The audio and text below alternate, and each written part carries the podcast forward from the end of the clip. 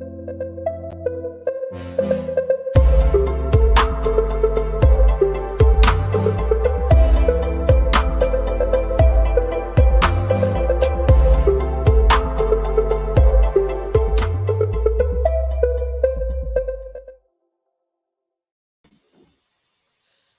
Bonjour tout le monde et bienvenue à ce tout nouvel épisode d'Au Première Loge spécial Coupe du Monde Qatar 2022. Euh, aujourd'hui, c'est moi, Doual Ibrahim, qui va être à l'animation de cet épisode-là. Et euh, on a quand même un gros, euh, gros groupe de, de panélistes. Aujourd'hui, on est quatre. Il y a moi, Thomas Lafont, Olivier Presgrelot et Nicolas Charon. Messieurs, comment allez-vous? Ouais, ça va très bien. Ça va bien, toi? Très bien. C'est la première apparition de Nick aux Premières Loges Coupe du Monde. Ben oui, c'est vrai. Hein? Faut, ouais, bienvenue, Nick. Merci, boys. Bienvenue. écoute, euh, t'es là quand même pour un, pour un, gros épisode parce que c'était quand même euh, c'était les derniers matchs euh, dans le groupe E et dans le groupe F. puis on a eu le droit quand même à de nombreuses surprises aujourd'hui. Bon. D'ailleurs, d'ailleurs, justement, c'est ici, quand même dernier match du Canada. Ouais. Ouais, ben c'est ça, j'allais rentrer dans, directement dans le vif du sujet. bon, euh, on va parler tout de suite euh, du, du, Canada. C'est malheureusement euh, aujourd'hui c'était le dernier match du Canada. Bon, on savait que le Canada était déjà éliminé suite à sa défaite face à la Croatie dimanche dernier par la marque de 4 à 1. Et ils avaient l'occasion d'au moins essayer de sauver l'honneur en affrontant le Maroc à, 10 ben, à 11h du matin, pardon, euh, ah ouais, c'était 10 le matin, pardon. Merci beaucoup. Merci beaucoup. Je n'étais pas trop sûr. Euh, mais malheureusement, euh, pour la troupe de John Edmund, le Canada s'est incliné par la marque de 2 à 1. Bon, écoute, j'allais dire, Canada a quand même marqué deux buts dans cette Coupe du Monde, qu'est-ce qui est quand même deux, deux premiers buts dans l'histoire du Canada en Coupe du Monde. Déjà là, c'est un exploit en mm-hmm. tant que tel. Mais malheureusement, ressort de ce tournoi-là avec trois défaites en trois matchs. non, ouais, c'est trois défaites en trois matchs. Et bon, termine quatrième du groupe F.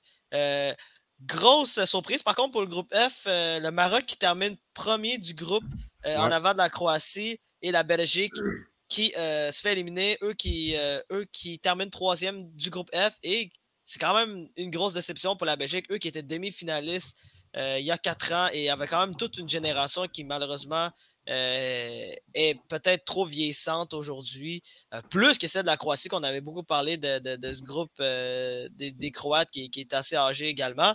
Mais pour revenir sur le Canada, messieurs, d'abord, je voulais, je voulais avoir votre... en fait, je voulais savoir c'était quoi votre satisfaction, votre, puis surtout votre opinion face à ce tournoi du Canada. Je vais commencer avec toi, Ali. Ben, Honnêtement, moi, c'est sûr qu'il y a de la déception quand même. Je pense qu'on l'a vu avec le premier match contre la Belgique, que le Canada était, était capable d'atteindre un certain niveau de, jeu euh, assez bon. On a dominé la Belgique en, première demi.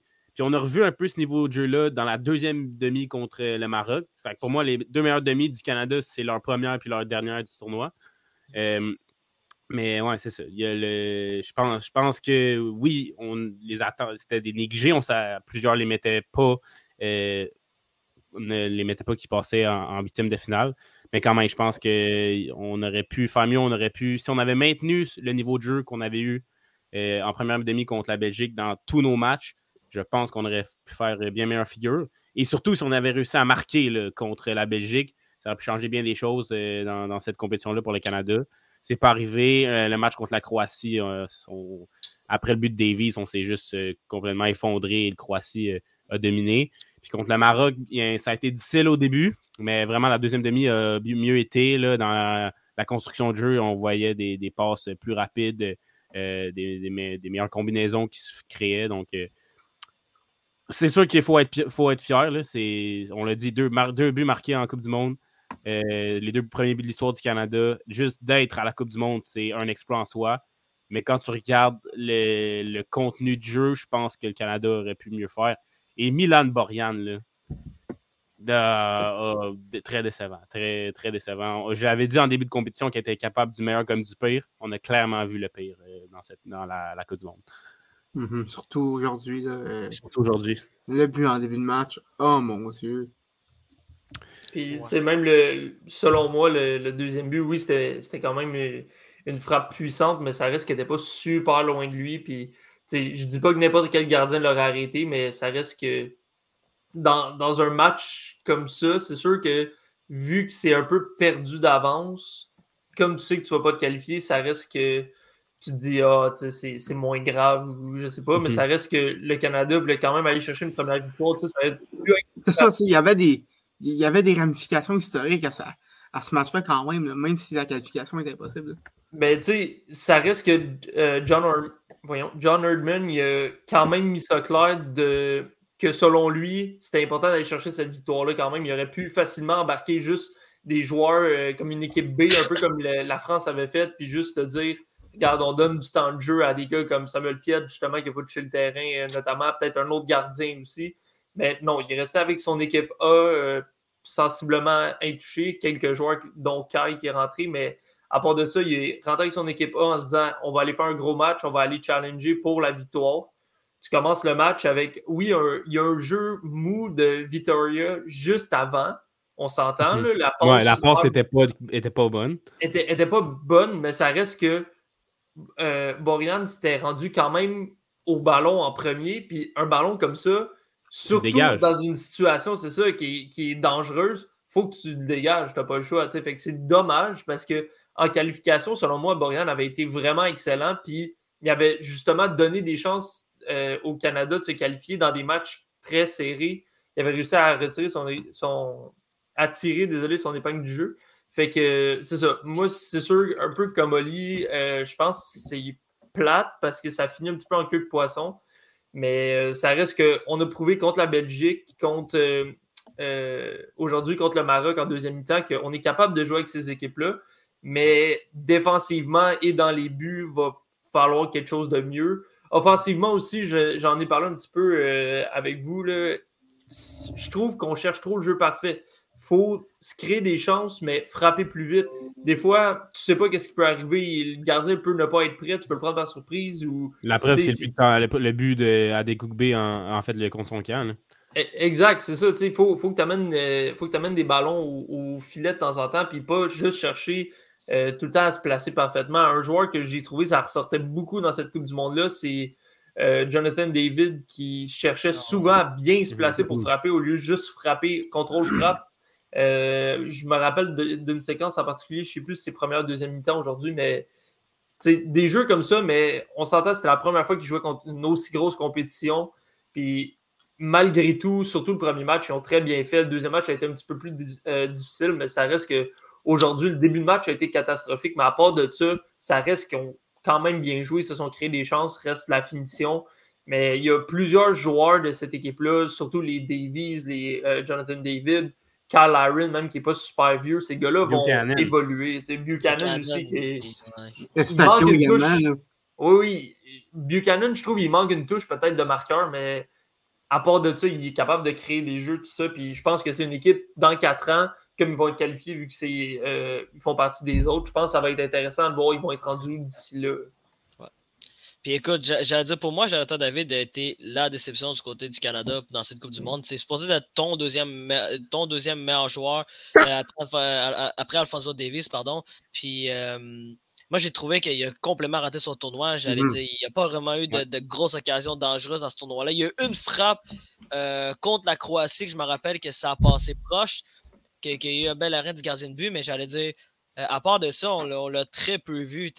Euh, j'allais dire, dans, la deuxième, dans la deuxième rencontre face à, la Croatie, il était, il était remplaçant, si je me trompe. non, il n'était pas remplaçant. C'était aujourd'hui qu'il était, remplaçant. Aujourd'hui, il était remplaçant contre le Maroc. Puis euh, dans la rencontre contre la Croatie, ben, il était assez disons qu'il était assez invisible. Puis pour le reste du tournoi aussi, ça a été le cas un peu. J'entends Contre la Belgique, ça a été extrêmement difficile. Ben, difficile. Puis mm. j'allais dire, je sais pas si c'est parce que c'était vraiment le track de, de, jouer dans une aussi grosse compétition qu'est la Coupe du Monde. Des fois, ça arrive à, à, n'importe quel joueur de rater son tournoi. Mais j'entends David, il l'a raté. Puis c'est pas le seul aussi. J'allais dire, il y, a, il y, a, eu d'autres joueurs de, du Canada qui ont, qui, ont, qui, ont mal, qui ont mal performé. J'allais dire, aujourd'hui, Hutchinson, j'ai trouvé que, oui, écoute, il est embarqué, euh, embarqué un peu je pense que c'était après 70e minute, si je ne me trompe pas, qu'il a embarqué sur le jeu. Ça a bien été, mais j'allais dire, euh, de le voir dans un milieu de terrain, par exemple, dans la rencontre contre la Croatie, il était clairement trop vieux. C'était beaucoup trop rapide pour Hutchinson. jouer contre des, des Modric, contre des Kovacic ou des Brozovic, c'était trop, trop rapide pour lui. Là. Mhm. Euh, il, y a, vraiment des choses à corriger pour, pour le Canada. Euh, puis j'allais dire. 60e qui est rentré. 60e, merci beaucoup, Nick, pour la, pour la pression. Mais j'ai mes questions à vous dire parce que oui, oui, ça a bien été du côté de. Ben, oui, ça il y a quand même de la fierté à avoir par rapport au Canada, mais j'allais dire, je, voulais vous entendre, je voulais vous entendre par rapport à, l'équipe du Maroc. L'équipe du Maroc, j'ai l'impression qu'on l'a beaucoup sous-estimé avant le début du tournoi, puis ça a été le cas pour beaucoup de personnes. Puis en ce moment, ils, font tant tous les détracteurs. Puis non seulement ils ont eu un excellent, un excellent début de, Coupe du Monde, mais en plus, ils ont terminé premier du groupe. Puis je voulais savoir pour vous, euh, vous en pensez quoi de cette équipe du Maroc? Euh, est-ce qu'elle peut être dangereuse pour, pour, la suite des choses? Je vais commencer avec toi, Thomas. Euh, écoute, c'est une bonne question. là, ils vont affronter, ils vont affronter l'Espagne. L'Espagne, oui en deuxième, euh, en, huitième de finale, ça va être un vrai test parce que tu regardes des équipes qui ont, qui ont affronté la Belgique, on l'a vu, on est beaucoup trop vieux, honnêtement, euh, euh, pour, pour compétitionner. Le Canada, il, leur manque des, éléments, mais vraiment, le Maroc, ce que j'ai aimé, c'est que oui, oui, il y a Hakimi et il Ziyech qui sont des gros noms, mais c'est surtout les, surtout les noms qu'on parle moins. Les, les Masraoui, par exemple, qui ont connu des, des, des excellents tournois euh, du, côté, euh, du côté du Maroc. Bono, euh, le gardien, que, que, que non seulement m'a fait penser à YouTube pendant, tout, pendant toute la phase de groupe, mais également, mais également qui, a, connu un, bon tournoi. Hâte de voir ce qu'il va faire contre, contre l'Espagne. Mais oui, effectivement, le Maroc est une équipe qu'on a sous-estimée et je m'inclus là-dedans. Mm-hmm. Beaucoup euh, lors, euh, lors du pré-tournoi. Donc, donc, ça, ont vraiment un bon tournoi. Je pense que je pense qu'ils ont quelque chose qu'ils peuvent construire dessus pour que ce soit la, prochaine Cannes ou le prochain Mondial. Pardon. Ouais, mais l'attaque marocaine, honnêtement, est très dynamique, rapide. Là, on a vu comment ils ont mangé la défense canadienne sur le deuxième but. C'est juste un, ballon, je pense, c'était Romain Seiss qui fait un ballon lobé. Puis là, et Miller et Victoria n'ont juste pas été capables de, rattraper euh, Anne Nessiri, quelque chose comme ça. Désolé pour le nom, c'est difficile à prononcer. Mais euh, ouais, puis Nick l'a dit tantôt, mais euh, Borian là-dessus aurait dû faire l'arrêt. Un grand gardien fait cet arrêt-là. Mais reste que c'était une très bonne relance. Puis écoute, euh, tu fais ça dans le dos des, défenseurs. Tu sais, Rodri, c'est pas le plus rapide euh, du côté de l'Espagne. Euh, la porte, peut-être un peu plus, mais bref. C'est clairement un secteur de jeu qui peut profiter au Maroc contre, contre l'Espagne. Mais quand même, je me dis du côté du Maroc, on aurait peut-être aimé que, la, que le Canada fasse aille chercher le nul pour jouer contre le Japon. Mais bon, mmh. tu veux toujours finir premier, peu importe. Là. Et ouais, vraiment, on, les a sous-estimés, le Maroc, puis bravo à eux parce qu'ils ont, ils ont été très bons, puis ils méritent de finir euh, en tête du groupe F. Mais comme, euh, je sais plus si c'était Oli ou Tom qui disait ça, mais c'est vrai que là, ce qui s'en vient devant eux, par exemple, ça va être plus un, vrai test parce que je trouve le, le, groupe dans lequel ils étaient, c'était un petit peu je sais pas comment l'expliquer, mais tu sais, tu as le Canada qui c'était une première participation qui sont arrivés, ils ont sorti en Lyon au premier match, mais après ça, ça s'est comme vraiment calmé, plus ça allait, puis ils ont fini fort aujourd'hui, mais ça reste que en temps normal, c'est pas une équipe qui est supposée créer trop de dommages, puis une équipe avec de l'expérience est supposée capable de, être capable de dealer avec le Canada, surtout avec la défense qu'ils ont. Euh, il y avait des, des, failles à exploiter euh, pour les autres équipes. Mais on a vu une Belgique qui était loin d'être au sommet de son or. Euh, la Croatie, c'était mieux, mais ça reste que c'est pas la Croatie d'il y a quatre ans, selon moi. Il, mmh. des joueurs, mmh. euh, Modric notamment, qui deviennent de plus en plus vieux, puis je pense pas qu'ils sont au niveau qu'ils étaient il y a quatre ans. Fait que c'était comme une tempête parfaite. Puis oui, ont super bien joué aussi. Il ne faut pas leur enlever ça.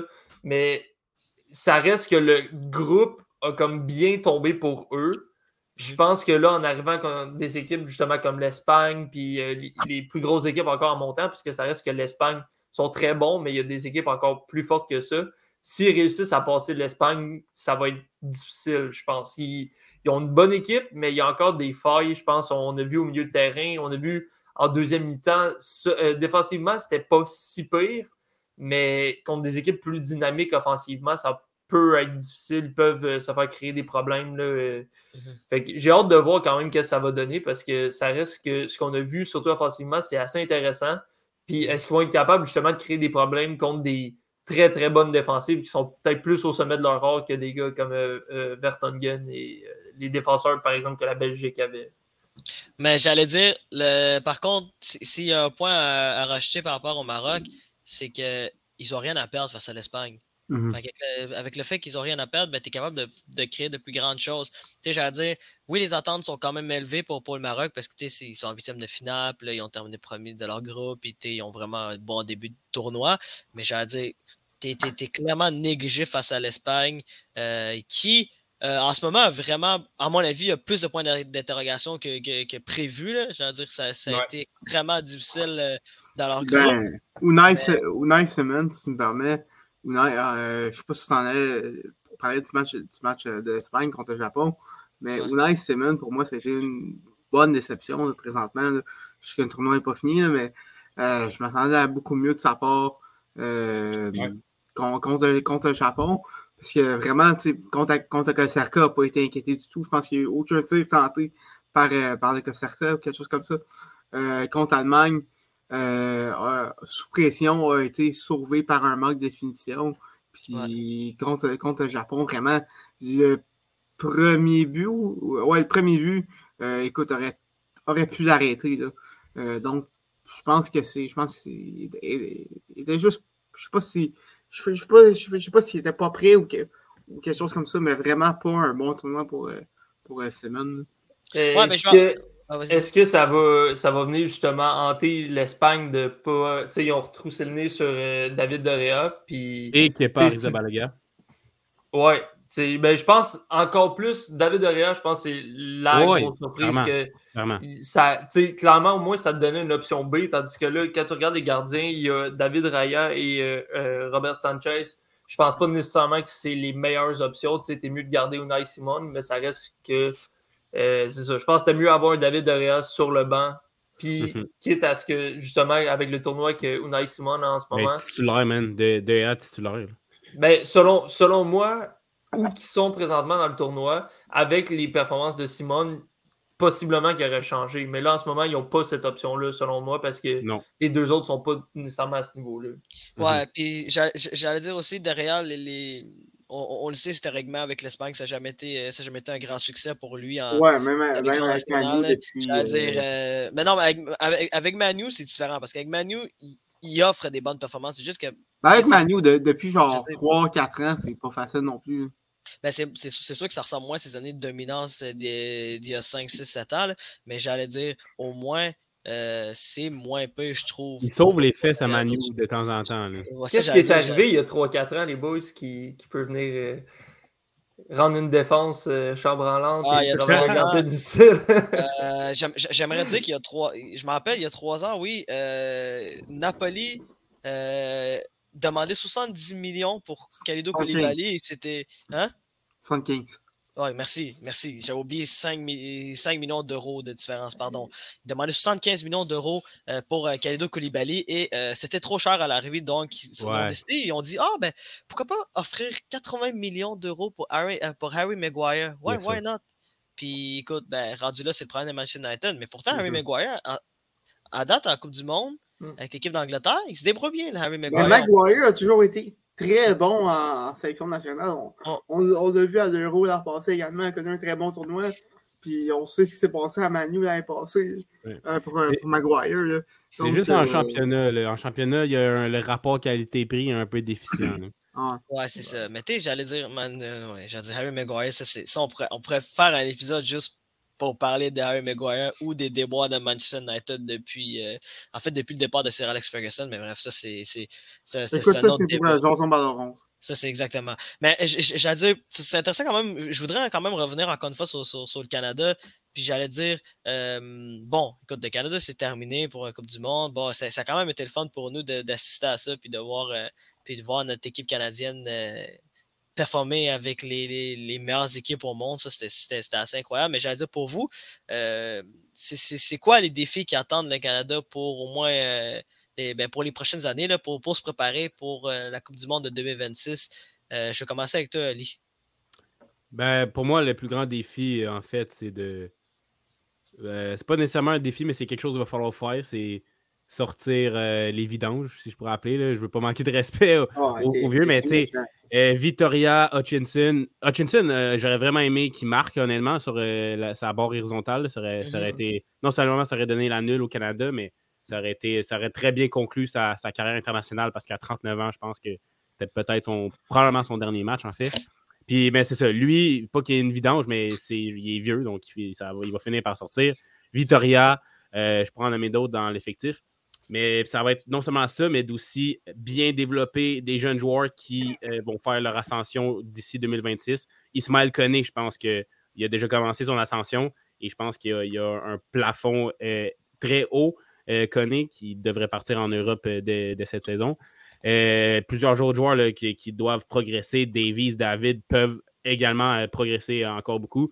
Puis développer d'autres noms qu'on ne connaît pas encore. Le Canada, je pense, s'améliore beaucoup au niveau masculin dans le soccer. Mais il faut continuer à mettre du budget de ce côté-là, du côté des, gouvernements. Puis ben, on va avoir un effet. Si ça, ça se produit, on va avoir encore un meilleur effectif en 2026 pour aller chercher, espérons-le, notre première victoire euh, de l'histoire en Coupe du Monde.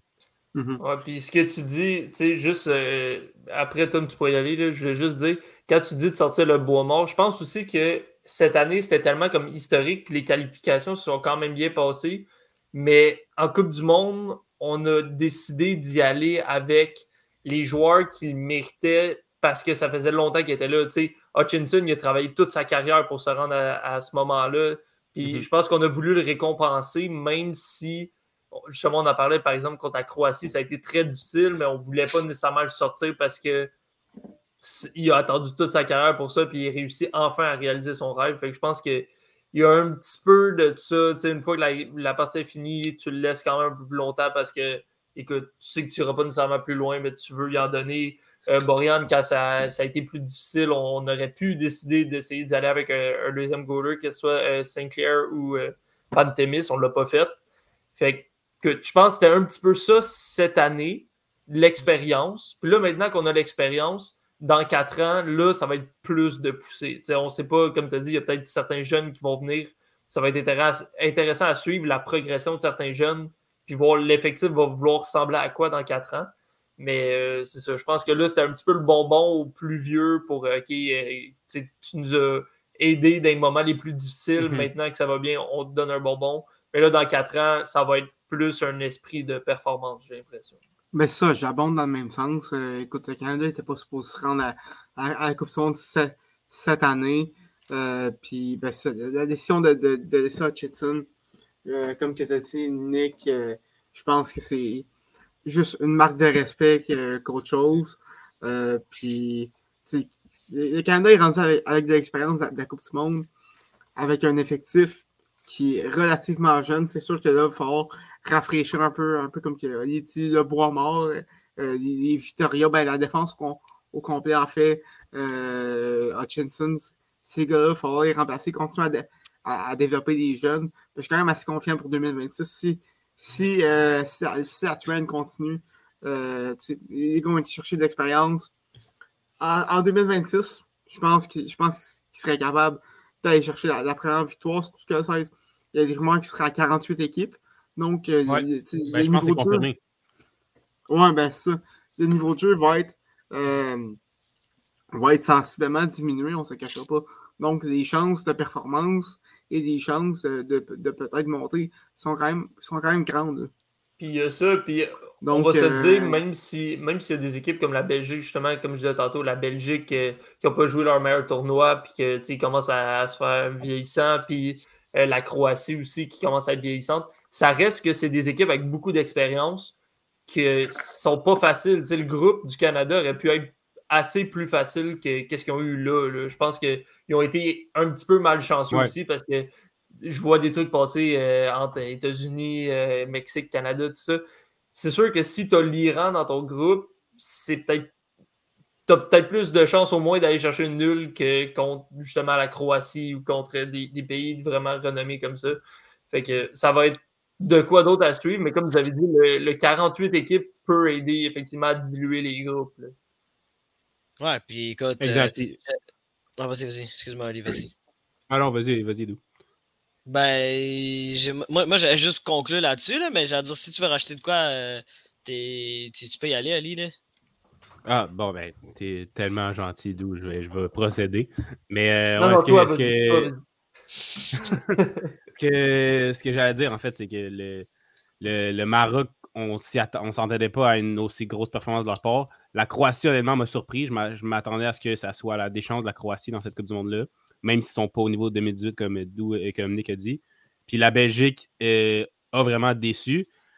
C'était peut-être pas le groupe le plus fort de cette Coupe du Monde-là, mais quand même, c'était un des groupes les plus paritaires, je pense. Là, parce qu'on a un résultat, justement, euh, surprenant, mais pas si surprenant dans la, dans manière. Dans, euh, vu que on s'attendait à ce que ça soit très paritaire, qu'on pourrait avoir quasiment n'importe quelle des quatre équipes qui se rendraient en huitième de finale. Puis là, on a un Maroc en premier, puis un Croatie en deuxième. Pas beaucoup de monde avait prédit ça, mais c'était une, éventualité justement dû au fait que c'était un groupe très paritaire. Mhm. Ben écoute, euh, moi, moi j'ai très hâte pour, pour la suite des choses pour, pour l'équipe canadienne en 2026. Il faut, faut, le dire, euh, en 2026, euh, les, les, les, gros joueurs du Canada d'aujourd'hui vont être en fait dans leur âge d'apogée au, au, soccer. J'ai dit des Alfonso Davis, des Jonathan David, ça va être à 25-26 ans. Donc, tu vas peut-être arriver vraiment dans l'âge d'or d'un joueur de soccer. Donc, ça, ça, risque vraiment d'être intéressant. Bon, c'est sûr qu'il y, a des trous à, combler, là, mais euh, j'allais dire, si par exemple euh, des, des, gars comme, euh, comme Alistair Johnson ou, ou, ou comment mais là, continuent à s'améliorer, puis il va arriver, il va être probablement dans la fin vingtaine, ben, lors de la prochaine Coupe du Monde, ben, s'ils sont capables de, continuer sur leur, euh, sur leur puis que les joueurs du Canada continuent à, grandir ensemble, ben, moi, je m'attends à, des grandes choses de leur part en 2026. Puis tu es sûrement gagné au moins un match, peut-être même espérer une qualification pour les huitièmes de finale. Qui on a le droit de rêver. Là, ah oui, mais dans quatre ans, là, je pense que ça, va être... les 16e de finale. Ouais, c'est ça. Mais dans quatre ans, ça va être je pense, euh, la meilleure génération que le Canada a connue dans son histoire au soccer, je pense. Commence en mm-hmm. ligne. Donc, moi, je serais vraiment pas surpris qu'on ait de hautes attentes dans quatre ans. Oui, puis je pense à ça avec, avec la Coupe à 48 équipes, euh, même dans les équipes, dans les générations plus faibles un peu, le Canada va quand même avoir des places en Coupe du Monde, va quand même avoir de l'argent qu'il faut rentrer. Donc, euh, le développement des, des, jeunes, des joueurs, ça va se faire beaucoup mieux qu'avant. Donc, je pense qu'on n'aura pas à attendre 36 ans après 2026 pour une autre Coupe du Monde, comme, on a eu à le faire. Puis il y a ça, puis tu sais, on sait comment ça marche au, soccer avec la double nationalité, des joueurs qui peuvent soit jouer par exemple pour le Canada ou un autre pays. Des fois, ils peuvent visiter entre les deux, mais là, le, fait d'avoir vu le Canada réussir à se qualifier, puis euh, à un certain point donner quand même un bon rendement en Coupe du Monde, ça peut donner le, goût peut-être plus à certains joueurs qui hésitent entre deux pays de se dire je vais aller pour le Canada, être sûr d'être sur le starting 11, mettons que c'est un joueur qui, qui est quand même de certain niveau, puis se dire regarde, on va aller pousser avec cette équipe-là au lieu d'aller réchauffer le banc, là, je sais n'importe quoi, mettons avec la France, tu sais. Peut-être que ça mm-hmm. peut donner le goût à certains joueurs de venir jouer pour le Canada. écoute, tu parles de double nationalité. Imagine la défense du Canada. Euh, Qu'est-ce qui serait passé avec Tomori? Ah, ça aurait été cool. Mm. Écoute, avoir un Tomori à la place d'un Vittoria, je dis oui, n'importe quand. Tellement dommage, man. C'est juste, juste dommage. Puis, tu faut pas l'oublier.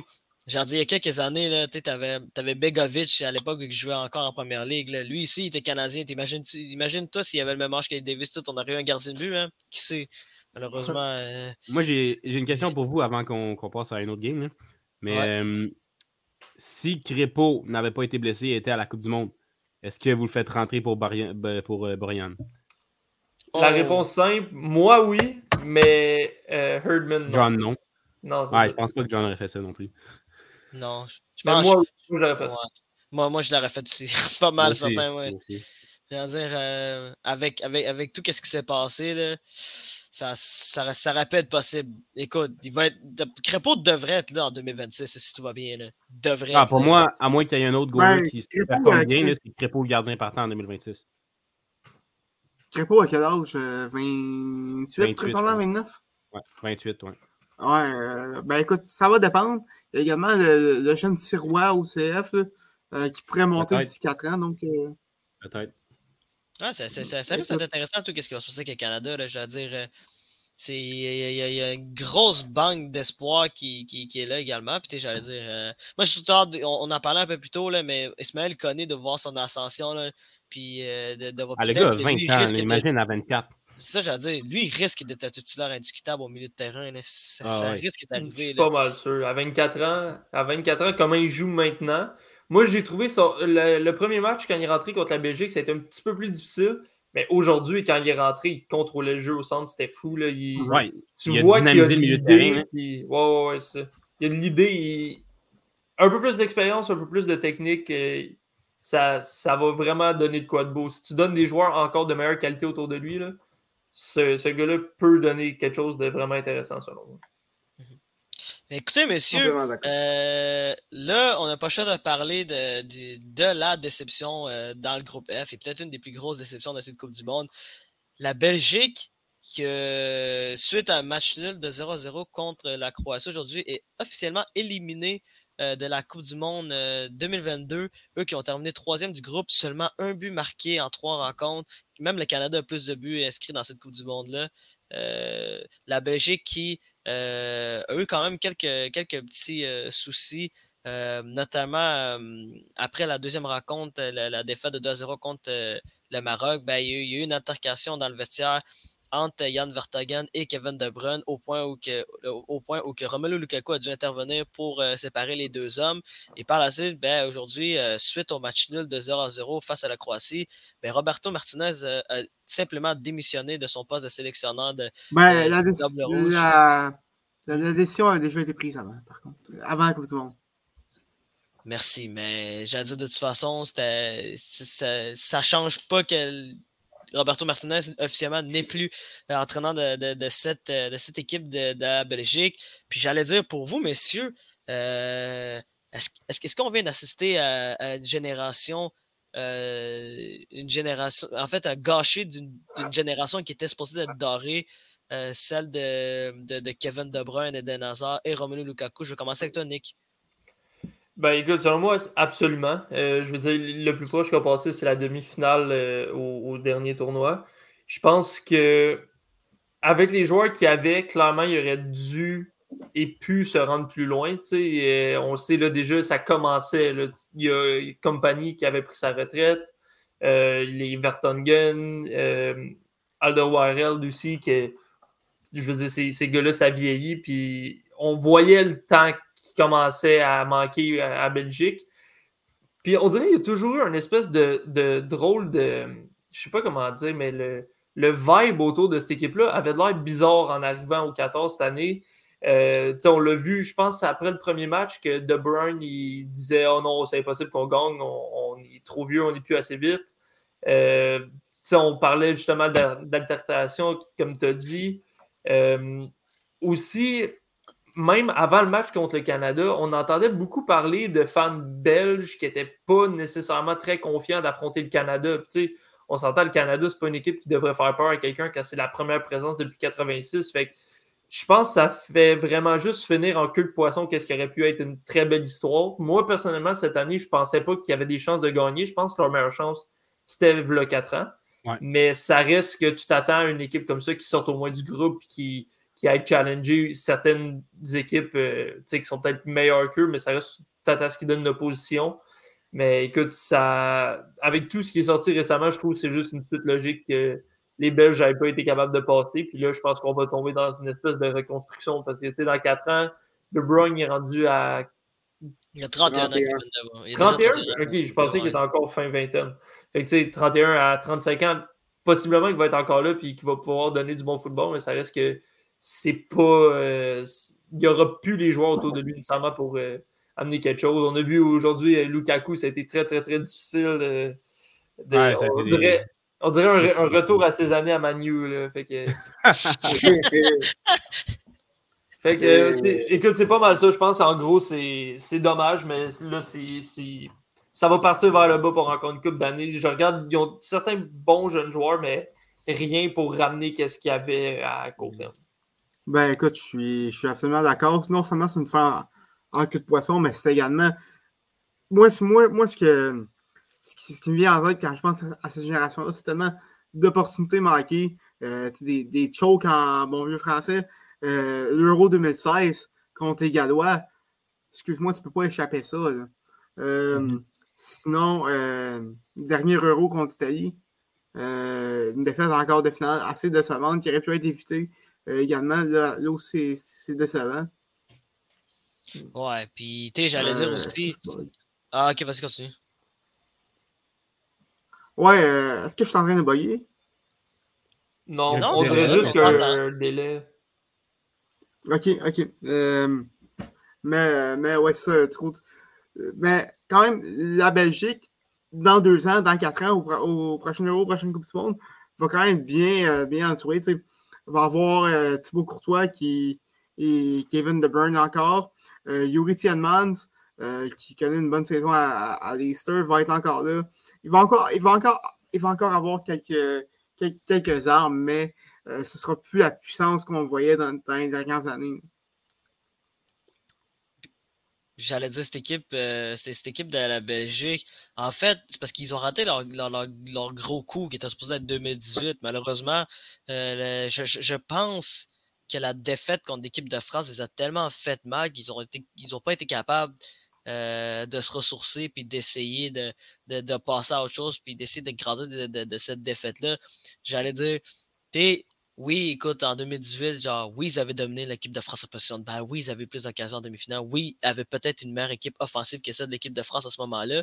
Mais malheureusement, ben, euh, le, but de Samuel Titi, puis euh, les, les, fameux, euh, les, fameux mimes de Somme, j'allais dire, ça, ça, ça, a vraiment fait de mal à cette équipe de, de la Belgique. Puis j'ai l'impression que c'est comme Nick l'avait dit, c'est une équipe qui est partie sur des mauvaises bases. Il y a eu des, on, on, on, le sait que Kevin De Bruyne puis, euh, puis Thibaut Courtois, c'est pas des amis, puis ce sera jamais des amis ces deux-là. Puis T'as Eden Hazard aussi qui, euh, qui n'est plus le même depuis qu'il est arrivé au Real Madrid en 2019. T'as Romelu Lukaku qui était déjà blessé avant, avant cette Coupe du Monde-là, a raté deux rencontres. Puis même aujourd'hui, c'était extrêmement difficile. Puis d'après moi, il jouait blessé. Puis euh, j'allais dire, si tu regardes le reste défensivement, là, la Belgique, on savait déjà que la leur défense était lente, mais c'était leur défense était encore pire que ce que je m'attendais. J'allais dire, ça faisait mal. C'était pour moi, c'était dans la même catégorie que celle du Canada. J'allais dire, c'est juste qu'ils avaient des mm-hmm. joueurs de renommée, des joueurs de renommée mondiale, mais des joueurs extrêmement vieillissants. ça, risque d'être intéressant euh, d'avoir qu'est-ce qui va se passer pour la suite des choses avec la Belgique. Je trouve que, je trouve que bon, ça va être difficile de remplacer cette génération-là, de Bruyne, comme, comme Nick l'a dit, De Bruyne risque d'être là, d'après moi, dans, dans, 4 ans. Bon, genre de. C'est ça l'affaire, c'est qu'il va avoir 35 ans. 35 ans, c'est quand même vieux, j'allais dire. À moins, à moins qu'il soit comme Modric puis qu'il vieillit pas, là. J'allais dire, euh, De Bruyne, de Bruyne, un peu, c'est que je trouvais pas tant mauvais dans cette Coupe du Monde-là. C'était juste qu'il il était pas dans son assiette, j'avais l'impression. Je trouve que. Bon, le Canada, il n'a pas été bon. Donc, contre le Canada, il n'a pas été mm. bon. Contre le Canada, il n'a pas été bon, et heureusement, parce que s'il avait été bon, le Canada aurait probablement perdu 2-3-0 le minimum. De Bruyne avait tellement d'espace dans cette rencontre-là, mais bref, c'est pas vraiment le sujet.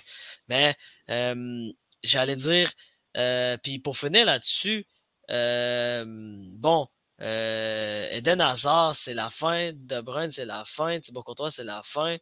Euh, est-ce que vous pensez que cette équipe-là a encore les, les, ressources nécessaires pour se qualifier dans 4 ans? Parce que j'allais dire, si on regarde la, nouvelle génération, de, à part Yuri Tillman, il y a pas, il n'y a pas autant de monde que ça du côté de la Belgique. Ça risque, ça risque d'être un petit peu plus compliqué. Puis je vais commencer avec toi, Ali.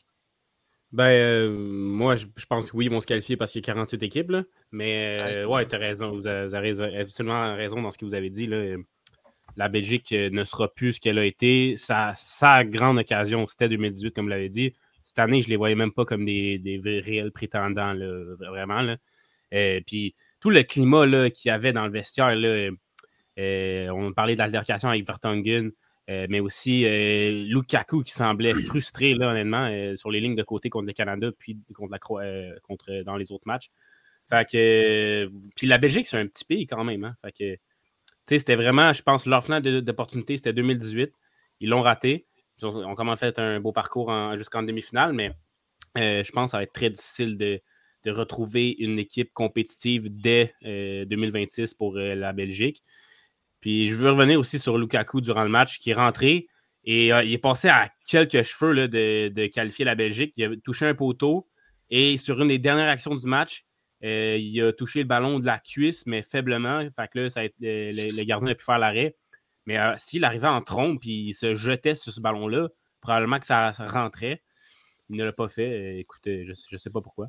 Mais euh, ouais, Lukaku qui, qui, a aidé, je pense, quand même, la Belgique en rentrant le match, a, donné des occasions à la Belgique, mais n'a pas, pas été capable de, les mettre au fond. Puis c'est ce qui élimine la Belgique. Et euh, pour répondre à ta question, non, je pense pas qu'ils vont être capables de, refaire une équipe aussi compétitive qu'elle l'a été en 2018 dès 2026. Puis, euh, bon, ben écoutez, messieurs, sur ça, euh, il reste quand même un autre groupe à parler, le, groupe E. Euh, j'allais dire, c'était normal, on s'entendait à ce que l'épisode soit un peu plus long, là, dire, on avait beaucoup de choses à se dire, mais là, là ça risque d'être intéressant que, pour, pour, le groupe E, parce que on a le droit à deux surprises, en fait. puis je vais commencer avec la première.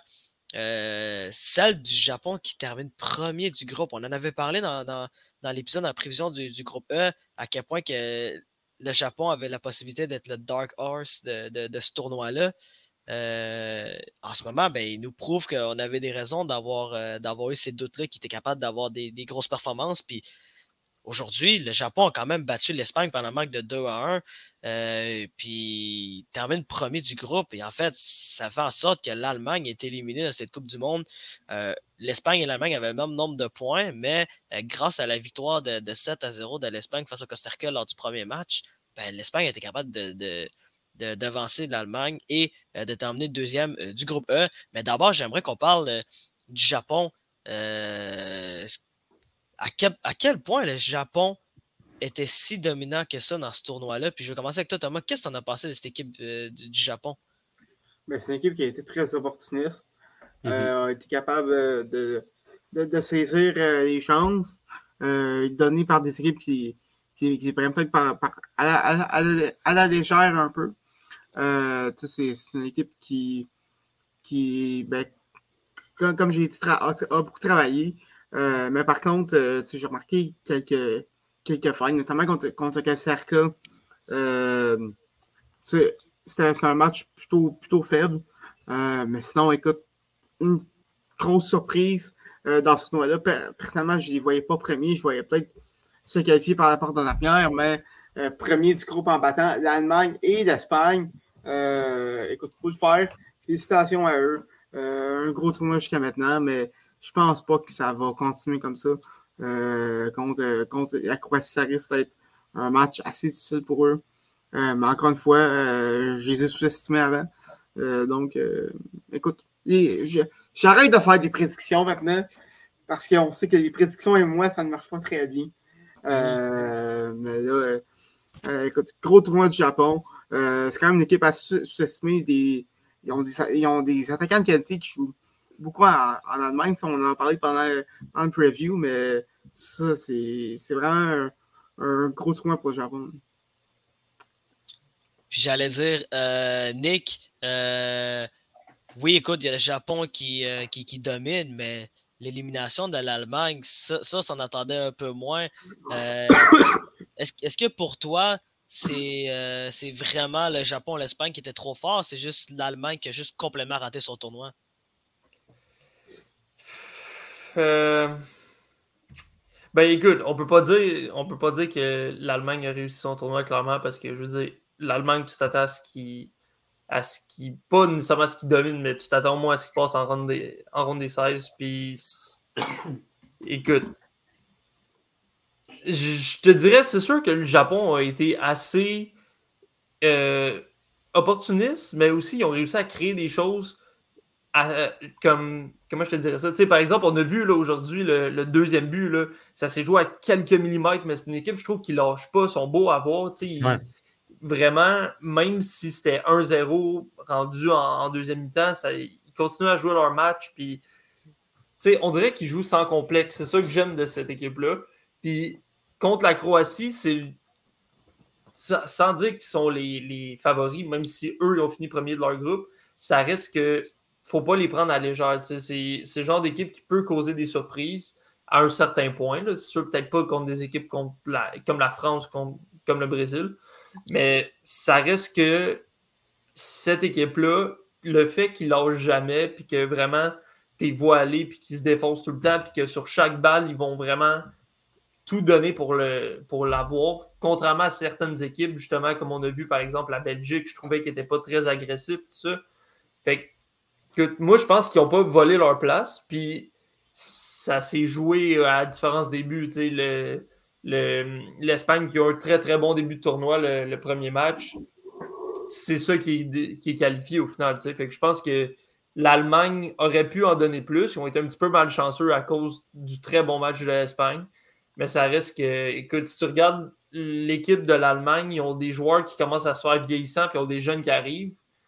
Fait qu'on dirait que c'est comme s'ils ont été pris un peu dans l'entre-deux, même si on s'entend, ils n'auraient pas dû nécessairement finir en arrêt du Japon, mais ça reste qu'ils ont été pris un petit peu dans l'entre-deux, qui n'ont pas été capables de, de, venir ensemble faire un groupe, on dirait. Fait peut-être que l'année, ben, pas l'année prochaine, mais au prochain mondial, avec les plus vieux qui vont pas mal partir, puis là, vraiment la vague de jeunes qui va arriver, peut-être ça va les aider. Euh, mais écoute, il y, a, des, joueurs qui ont vraiment ressorti du côté de l'Allemagne plus que du côté de l'Espagne. Je trouve euh, Mouziala, entre autres, qui a connu un très très bon tournoi. Euh, et que je ne sais pas ce qui va se passer avec lui. Est-ce qu'il va rester au Bayern ou est-ce qu'il va bouger? On ne sait pas. Là. Mais moi, j'ai bien aimé ce que j'ai vu de lui. Tu vois que ça va vraiment être lui le, le, métronome de cette équipe-là. C'est lui qui, qui, va pousser, qui va faire si l'équipe joue bien ou mal au final. Mm Vas-y. Je je vais Ah, vas-y. Euh, qui c'est qui va? Allez, ben, vas-y. Ok, bah, let's go. Mais, mais ouais, je veux enchérir sur Moussiala. Man, c'est dommage qu'il ne puisse pas jouer plus de matchs en, Coupe du Monde parce que son match aujourd'hui, là, ses, dribbles, c'était phénoménal. Sa touche de balle, sa qualité d'appui. Euh, je ne sais pas combien de touches il a fait dans la surface de réparation euh, costaricaine, mais c'était incroyable. Il n'a pas réussi à marquer. Euh, peut-être qu'il a son jeu de passe, plus passer le ballon quand il est dans des endroits restreints. Peut-être que c'est ce qui lui reste à améliorer, là, mais sa qualité technique est, folle, euh, Moussiala. Là, fait que vraiment, euh, c'est vraiment un joueur à surveiller. Puis le Bayern doit le garder. Là, si j'étais eux, je le garderais absolument. Il a que 19 ans, puis ça a été, ça a été un des meilleurs joueurs de l'Allemagne pour moi, si ce n'est pas le meilleur dans le tournoi. Même s'il n'a pas marqué, ça c'est dommage. Mais bref, ouais, Moussiala à surveiller. Puis je veux vraiment féliciter les Costaricains parce que le Costa Rica, je m'attendais je m'attendais à que ce soit une des pires équipes du tournoi. Mais non seulement ils réussissent à gagner contre le Japon, qui ont gagné le groupe, ça c'est complètement incohérent que le Japon gagne contre l'Allemagne et l'Espagne, mais perdent contre le Costa Rica, là, je comprends pas. Mhm. Mais bon, ben, ils ont, Costa Rica a une victoire dans ce tournoi-là, fait bravo à eux. Ils ont réussi à marquer deux buts contre l'Allemagne. Euh, vraiment, là, euh, comment il s'appelle? Fuller, je pense, qui a, marqué le but contre le Japon aussi. Euh, bon match. Euh, Campbell au milieu de terrain, surprenant. Kendall Waston en, défense, euh, bon tournoi aussi. Donc, euh, il y a des joueurs qui sont ressortis du côté du Costa Rica, donc je ne m'entendais pas. Kaylor Navas aurait pu, ça aurait pu être trois buts faciles de plus du côté de, l'Allemagne si ce n'était pas Navas dans ce match-là. Donc, grâce à Navas, grâce à des joueurs qui sont ressortis de, l'ombre du côté du Costa Rica, on a fait une très bonne performance là, dans cette Coupe du Monde-là. Je pense qu'ils peuvent être très fiers d'eux. À, un certain moment dans le match contre l'Allemagne, c'était Japon et Costa Rica qui passaient au prochain tour parce que le Costa Rica menait 2 à 1. ça, a été complètement fou que le Costa Rica et euh, le Japon passent. Euh, c'est pas arrivé parce que l'Allemagne a marqué, mais mhm. félicitations euh, au Costa Rica. Puis pour l'Allemagne, c'est dommage. On aurait espéré un, but de l'Espagne pour, pour, pour passer devant le Japon. C'est pas arrivé. mais quand tu es rendu à ce point-là, que tu dois compter sur les autres pour te faire passer, ça veut dire qu'il y a une erreur, une erreur de parcours quelque part. Puis euh, voilà, la défaite contre le Japon, c'était pas une mode défaite. Euh, puis voilà, mais c'est vraiment dommage pour euh, Moussiala. J'aurais bien aimé le voir continuer dans ce tournoi-là. Ben écoute, tu parlais des tripes de, des tripes de, de, Moussiala. Euh, a fait un tweet euh, plutôt aujourd'hui. Si Moussiala était un pays, il serait dans le top 10 euh, pour le plus de, tri de triples réussis. Euh, Ouais, puis de touche dans la surface de réparation, je sais pas si on a des stats pour ça, là, mais je pense qu'il s'est promené à la longueur du match dans la surface de réparation. Costa Rica. Écoute, c'est- incroyable. Euh, Moussiala qui, qui, qui vraiment connaît, euh, a connu tout, tout un tournoi, puis on le rappelle, là, seulement 19 ans. là. Mhm. Euh, 19 ou 20 ans. Donc, euh, écoute, voir, faut faire partie de, de- de ce milieu allemand-là euh, pour, euh, pour les plusieurs années à venir. Mais par contre, je trouve que c'est une, une, fin de cycle assez dommage pour, pour l'Allemagne, deux éliminations en, en groupe à la, Coupe du Monde. Bon, euh, pour, euh, pour une nation comme, l'Allemagne, est-ce qu'on peut dire que, c'est que, ça va être une, re- une reconstruction? Je pense pas, parce qu'ils vont continuer à, pomper du talent. Euh, c'est un, peu comme- un peu comme le Brésil, mais je trouve que pour, euh, pour la génération des, des, Thomas Muller, Neuer, je trouve que c'est une fin un peu triste pour eux. Euh, ils, ils méritaient un, un non-parcours, mais bon, euh, la défaite contre le Japon, est- c'est un peu ça qui, qui, qui les a tirés dans le pied parce que sinon, leur tournoi était, était très bon. Ils ont fait, ce qu'il fa- ils ont fait ce qu'il fa- fallait faire pour le reste. Puis, tu sais, il aurait pu très bien se sortir face à l'Espagne, puis malheureusement, ben, ils ont peu. euh, Manquer de finition. ils ont manqué de finition, malheureusement. Là, fait que ça fait en sorte que ben, ils, ils sont éliminés. Mais moi, je voulais vous parler de, de, de, de l'Espagne rapidement parce que euh, il y a beaucoup. Oui, l'Espagne a eu un premier match parfait face au Costa Rica en l'emportant 7 à 0. Puis c'est ça qui a permis à l'Espagne de, se qualifier en huitième de finale. Mais j'allais dire, deux derniers matchs, c'était pas convaincant du côté des Espagnols. J'allais dire un match nul face à l'Allemagne où ils auraient pu perdre la, deuxième rencontre. Et là, ils viennent de perdre face au Japon, mais ils se qualifient quand même euh, face. euh, ben, c'est ça, ils se qualifient quand même pour être euh, deuxième euh, du groupe E et va affronter le Maroc euh, en huitième de finale. Mais j'allais dire, pour vous, c'est quoi le plus gros point d'interrogation dans cette équipe de l'Espagne, surtout depuis les deux dernières rencontres? Je vais commencer avec toi, Ali. Oh, le plus gros point d'interrogation? C'est une excellente question. Ben, on en a parlé tantôt. Moi, c'est le gardien. Unai Simon n'est pas du niveau de, de Manuel Neuer, n'est pas du, du niveau de Thibaut Courtois et de bien d'autres. Et on, le voit dans cette Coupe du Monde-là. Euh, les gardiens, je trouve, dans, des compétitions comme ça, ont beaucoup plus d'importance que dans un championnat, par contre, parce que faut se rappeler que euh, quand on entre en huitième de finale, dès que c'est nul, ça s'en va en prolongation, éventuellement au penalty. Il faut que tu aies un excellent gardien en penalty si ça peut, te faire euh, gagner une compétition si ton, gardien fait un arrêt clé sur penalty. Donc, je pense vraiment que le point faible de l'Allemagne, c'est c'est Unai Puis que, et David De Gea, même si oui, il n'a pas le meilleur succès en, en sélection nationale, et même que Parisa Balaga aurait fait un, un meilleur travail que, que Simon pour moi. J'allais dire, moi, perso, euh, bon, je le répète, mais moi, Sergio Busquets, je sais pas qu'est-ce qu'il fait titulaire, lui non plus, du côté de l'Espagne. C'est chouchou de Luis Enrique. Je sais que c'est chouchou de Luis Enrique, mais le problème, c'est qu'il n'est plus de niveau. Il n'est plus de niveau non plus du côté de Barcelone. Oui, il a ses qualités, mais ses qualités. J'allais dire, quand, quand tu n'as plus tes jambes, tu as beau avoir toutes les qualités du monde, mais si tu n'as pas tes jambes puis tu es au milieu de terrain, ça paraît là, vraiment. Là, c'est- pas facile parce que t'as- t'es t'es- t'es entouré de, de- de jeunes comme Gavi et, euh, et Pedri qui ont, qui ont, qui ont été, j'allais dire, ils ont, ils ont connu des un premier, un premier excellent match face au Costa Rica. Là, aujourd'hui, ça a Gavi quand même été été bon. pas si près. Ouais, Gavi, tu Gavi a euh, euh, quand même été bon depuis le début du tournoi. Bon, Pedri, Pedri ça va, je trouve que ça va quand même un peu mieux pour lui. Euh, oui, oui, euh, oui, il domine pas autant que, que, que lors de le- de l'Euro 2020, à mon avis, là, mais j'allais dire, ça va quand même pas se que ça, mais tu sais, j'allais dire, Sergio Busquets, ça n'a pas rapport au milieu de terrain. Puis j'allais dire, offensivement aussi, c'est vraiment plus difficile pour l'Espagne. Bon, il y a Morata qui a marqué, mais on dirait qu'il comme. La profondeur qu'on voyait lors du premier match, on la, on, la voit plus trop du côté de l'Espagne à, l'heure actuelle. Puis ça, ça m'inquiète un peu face au Maroc, parce que si, si, si le Maroc marque des buts, puis que l'Espagne a, l'Espagne a de la misère à, à générer des, des occasions de marquer, ben, je serais pas surpris que le Maroc se qualifie pour, pour, pour les quarts de finale, mais écoute, peut-être que peut-être que c'est moi qui, euh, qui s'enferme un peu trop avec, avec l'équipe du Maroc. Puis, euh, j'allais dire aussi, euh, j'ai trouvé ça intéressant que, que, Laporte était sur le banc aujourd'hui face, euh, face au Japon. J'allais dire, encore une fois, Rodri est en défense centrale avec, avec, avec, Torres. J'allais dire, avec Paul Torres, c'était quand même c'est quand même une décision très intéressante de la part de Luis Enrique. Je ne sais pas pourquoi il ne fait pas confiance à, à Laporte. Je veux dire, Émeric Laporte, c'est quand même un bon défenseur. J'ai dit c'est un défenseur qui normalement devrait être dans ton starting line-up, à mon avis, mais il n'était pas là. ça risque d'être intéressant les, changements euh, tactiques de, de Luis Enrique parce qu'il n'y aura pas le choix en fait d'avoir des changements. Puis bon, ça risque d'être intéressant. Qu'est-ce qui va se passer avec l'Espagne? Euh, Nick, je voulais savoir euh, Qu'est-ce que tu en penses de cette équipe de l'Espagne? Est-ce que tu penses que c'est une équipe qui peut quand même se rendre loin ou c'est une équipe qui risque de se faire surprendre par le Maroc en huitième de finale?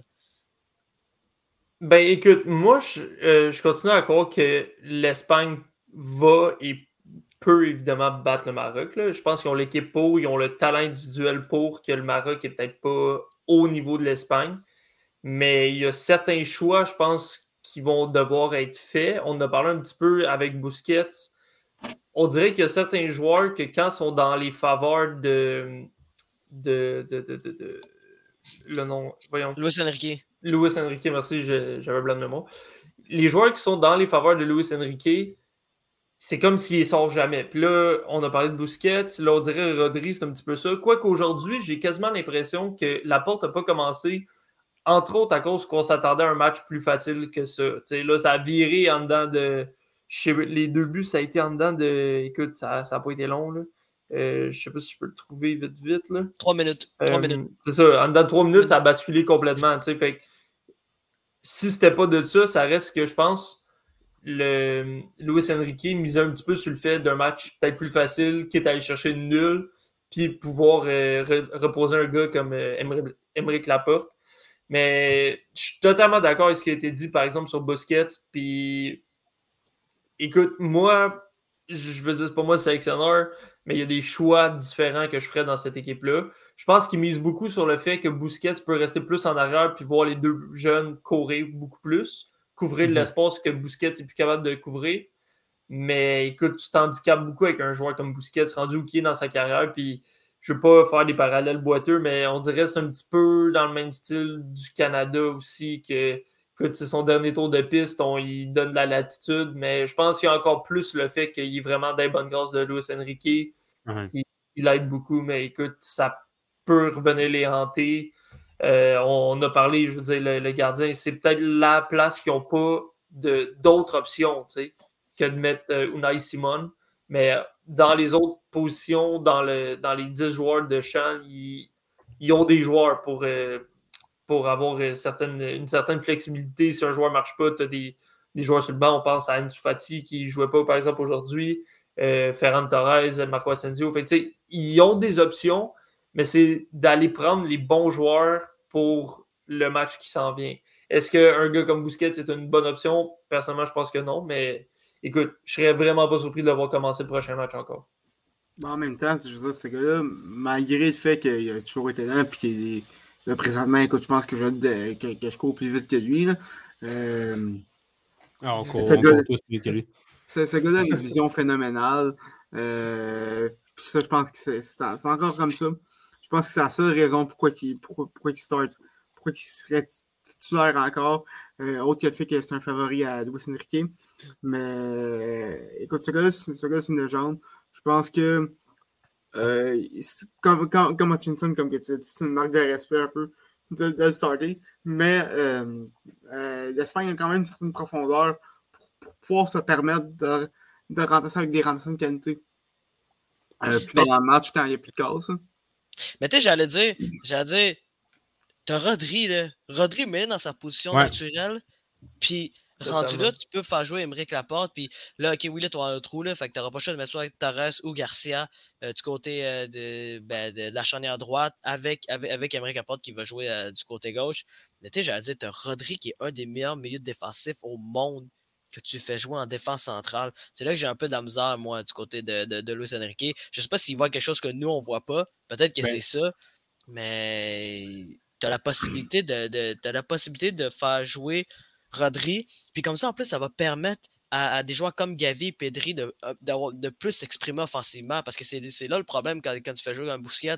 C'est que Bousquet est tellement long et tellement lent. Je veux dire que là, tu as des, Gavi ou des, euh, ou des Pedri qui, des fois, n'ont pas le choix de venir un peu, euh, de revenir un peu en arrière puis d'essayer de couvrir euh, euh, certaines lacunes de Busquets. Qui, Busquets, ça ne change pas que c'est un grand joueur de, soccer, loin, loin de là. là c'est encore, encore un grand joueur de soccer. C'est juste que des fois, ça arrive qu'à un moment donné, il y, a, 34 ans, Sergio Busquets. C'est normal qu'il n'ait plus les jambes. Genre, dans son prime, il était lent.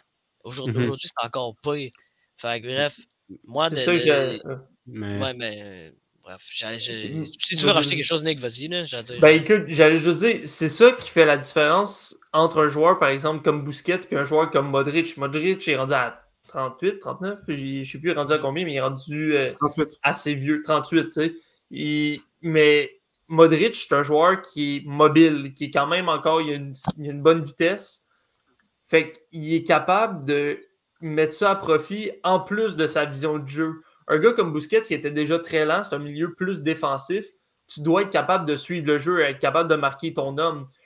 C'est le genre d'aspect qui va être de plus en plus difficile, surtout quand tu es très très lent, de, pouvoir. Écoute, je veux dire, contre certaines équipes, là, euh, avec des milieux très rapides, ça va être très difficile pour lui de, pouvoir suivre son homme puis juste même couvrir la bonne zone. Tu sais. Ben, moi, je pense que c'est ça, il est là le problème. Marcos Llorente n'a euh, pas starté un match depuis le début du tournoi. Euh, c'est un joueur qui pourrait très bien prendre la place. Mais il n'est pas défensif, mais ouais, je comprends ce que tu veux dire. il n'est pas, défensif, mais c'est un, gars qui pourrait très bien euh, avoir des minutes en milieu de terrain. Mhm. Mais moi, on a parlé, d'où a parlé de Rodri tantôt. Moi, je pense que c'est la meilleure solution. Je suis totalement d'accord avec ce que tu as dit tantôt. parce que c'est le meilleur milieu de terrain défensif de l'Espagne pour moi euh, qui est disponible. Puis on décide de le mettre en défense centrale. Moi, je pense qu'Enrique, ancien coach du Barça, euh, il y a encore cet esprit-là qu'il veut faire euh, un genre de tiki-taka avec Busquets, Pedri, Gavi, promener beaucoup de ballons, de la distribution. Mais c'est plus ça, l'Espagne. Ça s'est rendu autre chose, je trouve, avec Rodri qui apporte la, Oui, il y a encore cet esprit-là de de, jeux rapides et tout, je suis d'accord, mais tu as, la possibilité de mettre Rodri qui fit peut-être moins dans cette volonté de jeu-là, mais c'est la meilleure option avec sa physicalité, euh, ses attributs défensifs. Puis là, on décide de le mettre en, défense centrale où il est peut-être, il est bon, mais il est peut-être pas euh, à sa position naturelle et donc à son meilleur. Moi, je pense que c'est Enrique, oui, que, que Bousquet est dans ses bonnes grosses, mais qui il y, a, un favoritisme envers euh, le, le, jeu de, voyons, je la misère à m'exprimer, mais la, jeu, le jeu qu'il faisait avant avec euh, soit l'Espagne ou, euh, le Barça, mais Busquets n'est plus là, puis la meilleure option, c'est Rodri. Mais en même temps, j'allais dire, j'allais dire, Rodri joue pas avec n'importe qui à Manchester City. J'allais dire, il n'y a pas Guardiola comme entraîneur, puis c'est pas Guardiola qui c'est à partir de. Non, non, ok. Non, le tiki, le tiki taka, pardon, c'est Johan Cruyff, l'homme derrière mm -hmm. le, tiki, le, tiki, taka, pardon. Puis j'ai eu de la misère à tiki taka. De quoi? T'inquiète pas, moi aussi, euh, ça, ça, a été rough parler. C'est pas facile. Mais bref, j'allais dire Si Pep Guardiola est capable de faire jouer Rodri avec un style de jeu qui ressemble, qui est très différent de celui du Barça, mais dire, il est capable de, le faire titulariser puis capable de, le faire produire avec des joueurs comme De Bruyne ou des Bernardo Silva ou des Phil Foden ou même euh, Kundogan, pour, l'Espagne, c'est là que je comprends un peu moins oui. Genre, tu essaies de garder l'ancien style Barcelone, mais comme malheureusement, ben, c'est plus la même réalité. C'est une autre génération, c'est une autre façon de voir le football. J'allais dire, il faut évoluer. Puis t'as pas les mêmes styles de joueurs. J'allais dire, t'as pas, pas des Iniesta, t'as pas des Xavi, euh, t'as pas Messi. J'allais dire, t'as pas, pas ces joueurs-là qui ont, qui ont vraiment euh, qui sont vraiment les joueurs derrière le, style, le style temps historique du FC Barcelone. Oui, tu as Busquets, mais j'ai dire Busquets, c'est ça, c'est que malheureusement, il ne suit, suit, plus trop le rythme. C'est ça. tu, ne peux, peux, pas lui en vouloir non plus. Là. Ouais, mais tant qu'à essayer de reproduire ça, puis que ça marche clairement pas, il met un Rodri qui va apporter plus de choses en milieu de terrain. Puis après ça, on, tu peux mettre, comme tu as dit tantôt, tu peux mettre Garcia ou Torres en défense. Et puis les gars, je, euh, je vole ta job d'animateur deux secondes, d'où, mais je veux votre, votre avis là-dessus. Surtout en équipe nationale, quand c'est pas comme une équipe, euh, par exemple, euh, un club où tu peux aller acheter des joueurs qui font ton affaire. Une équipe nationale, c'est l'équipe que tu as, c'est les joueurs que tu sélectionnes. Tu peux sélectionner un joueur ou un autre, mais au final, tu as les joueurs espagnols, tu as les joueurs brésiliens. Mhm. On comprend? Est-ce que selon vous, on est mieux en tant que sélection nationale de choisir un coach et de se dire les joueurs vont jouer comme le coach veut ou regarder l'effectif que tu as puis choisir un coach qui va venir complémenter, qui va venir vraiment mettre un style de jeu qui fit bien avec les joueurs que tu as? Eh, complémenter, moi, clairement, là, je pense que ben, c'est sûr qu'il y a une différence de s'il faut que tu engages un coach, mettons, un an avant une Coupe du Monde ou un Euro, ou si tu peux l'engager dès le début puis qu'il fasse tout le cycle de quatre ans. Il y a une différence là, mais sinon, moi, c'est clairement complémenté. On s'entend que c'est pas le coach qui va jouer, c'est les joueurs. Puis si le coach a euh, un schéma de jeu, euh, des tactiques de jeu qui s'apparentent euh, à ce que les joueurs peuvent, peuvent faire, ou un joueur ou un coach qui est, qui qui ouvert à s'adapter justement à l'effectif qui entre les mains. Ben, moi, je pense que la complémentarité, c'est ça. Si tu amènes un coach qui va contre le collectif, contre les, qualités que possèdent ses joueurs, ça va pas faire un bon match, certainement.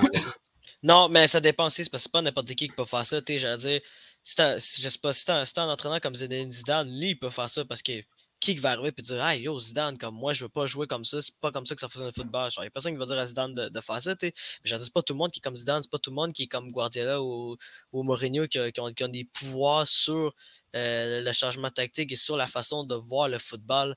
Euh, d'avoir ce sentiment un peu d'autorité envers les joueurs, de dire comme OK, tu joues ce, genre voici le style de jeu que je veux que, que je veux prioriser dans l'équipe et genre t'as pas le choix de suivre euh, mes instructions sur le terrain. Mais je, pour, répondre à ta question, Nick, j'allais dire euh, moi je suis, du même avis que, que, que Lee.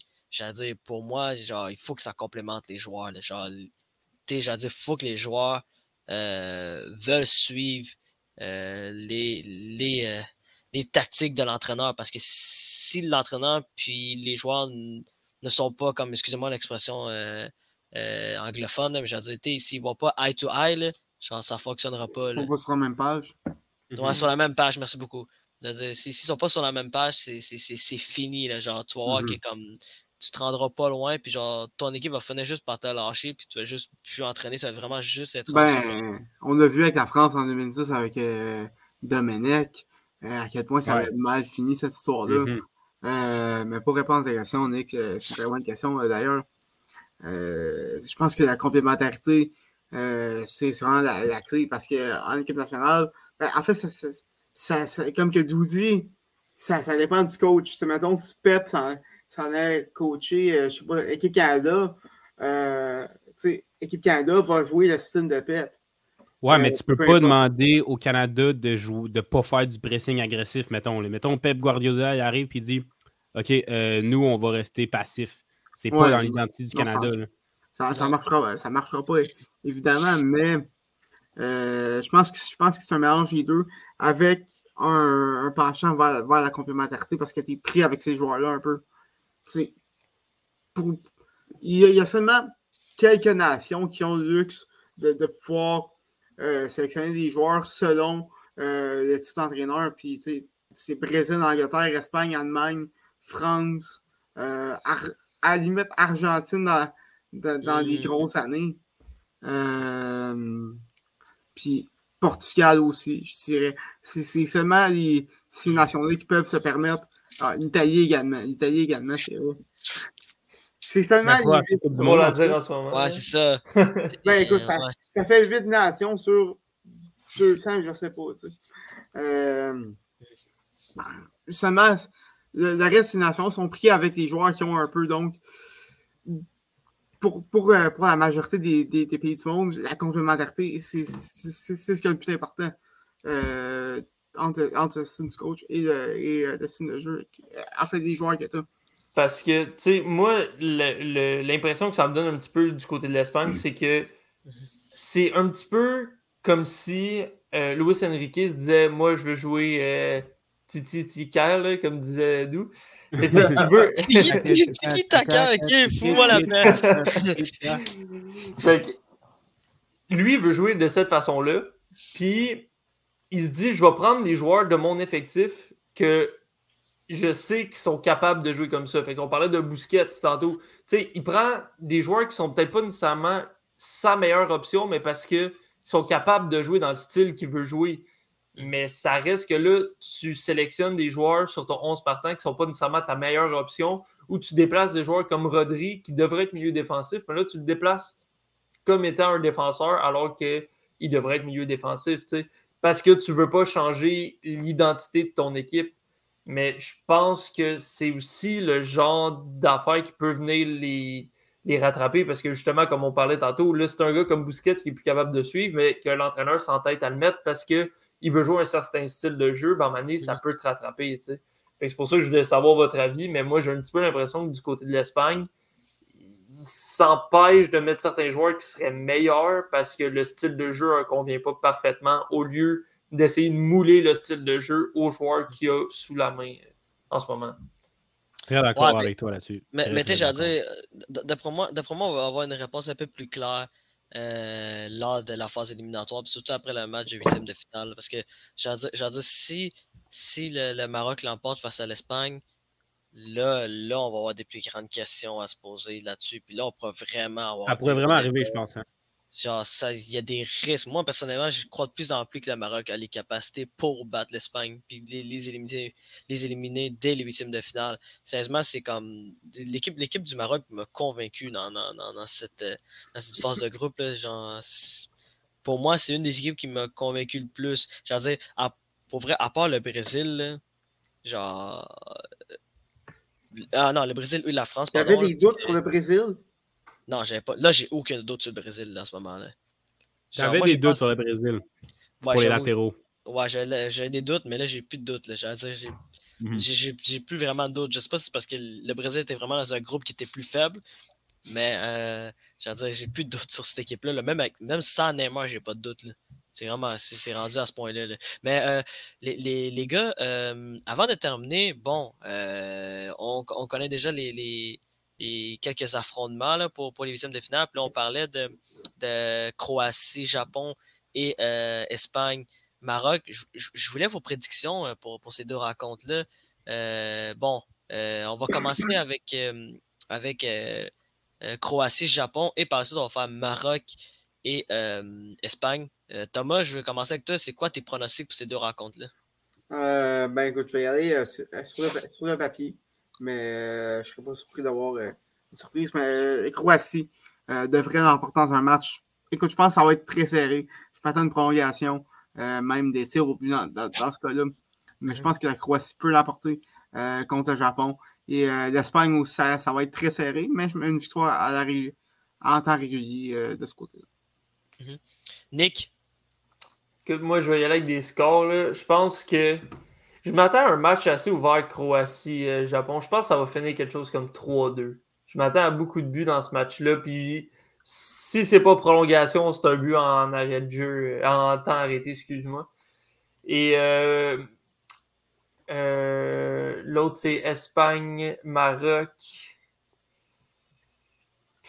Écoute, je vais dire 2-1 Espagne. Celui-là, il ira pas en prolongation. Mais écoute, je m'attends à deux matchs serrés. Je pense que ça va. Il va y avoir certains matchs, ça va peut-être plus être des, euh, euh, des, des blowouts, là, des. Euh, j'ai pas le mot en français, mais des, des, blowouts. Ouais, des, des, matchs à sens unique, merci. Mais ces deux matchs-là, je m'attends à des matchs quand même assez serrés parce que même si le Japon et le Maroc, techniquement, sont négligés sur papier, ça reste que j'aime la façon qu'ils jouent en ce moment dans la Coupe du Monde, puis ils peuvent poser des problèmes à ces deux équipes-là. Ali? oui, pour ma part, euh, Croatie, euh, Croatie, Japon, je vais aller avec. Je pense aussi que ça va être un match serré qui a de bonnes chances de se rendre en prolongation. Je vais aller avec, Croatie parce que le Japon était capable de surprendre, mais euh, la qualité du Japon, c'est, on l'a dit tantôt, être très travaillant, très combatif.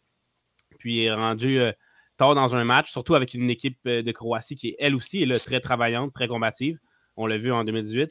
Je pense que le collectif croate va être capable de venir à bout du, Japon, là, qui est un, collectif très soudé.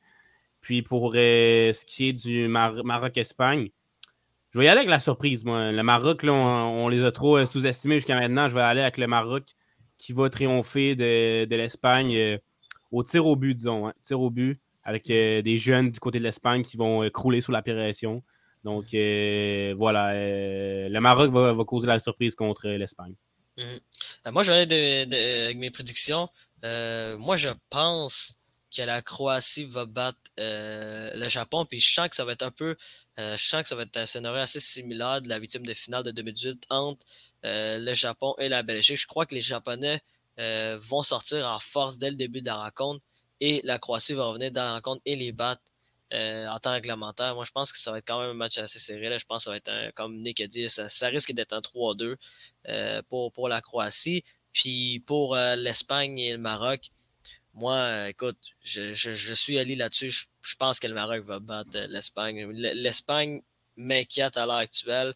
Puis écoute, on parlait de on parlait Simon qui, euh, euh, qui, qui, qui, qui, pas à son euh, qui passe au sommet. ben moi je sens qu'il va, va encore une fois faire couler l'Espagne. Puis je pense je pense même que ça va se terminer en temps réglementaire. Je pense que ça va être une victoire de 2 à 1 du Maroc face euh, à l'Espagne, puis ils vont continuer euh, sur leur belle séquence, puis ils vont se qualifier encore de finale. Ça, c'est ma prédiction euh, pour ces deux affrontements de huitième de finale. Sur ça, messieurs, ça conclut ce long épisode d'une heure et quart de, de nos premières loges. Ça va un record d'aux premières loges pour ça le non, c'est plus. on était quatre, puis c'était une grosse journée. Ben ouais. je veux dire, on a, on, a, le droit à des belles surprises, puis on a, on a eu une longue discussion, mais c'était quand même très enrichissant. Euh, Thomas Lafont, Olivier Prince-Grelot, Nicolas Charon, merci beaucoup d'être venu euh, à cet épisode euh, long, mais. Merci à toi. Fort, intéressant. Puis, sur ce, on, on, dit aux gens qu'on se revoit demain, en fait, pour parler des deux derniers, des deux, en fait, des derniers matchs de force de groupe. Genre, ouais, déjà. Fait ouais. ce week-end, on va voir. Ghana Uruguay, messieurs. Ghana Uruguay ouais, à surveiller. Oui, monsieur. Ça va être, ça la revanche. Euh, puis euh, on, va se, on va se revoir demain pour parler de, des derniers matchs du groupe H et G. Puis écoute, euh, sur ce, au nom de toute l'équipe, je suis Doual Ibrahim et on se voit très bientôt pour un autre épisode de Première. Salut tout le monde.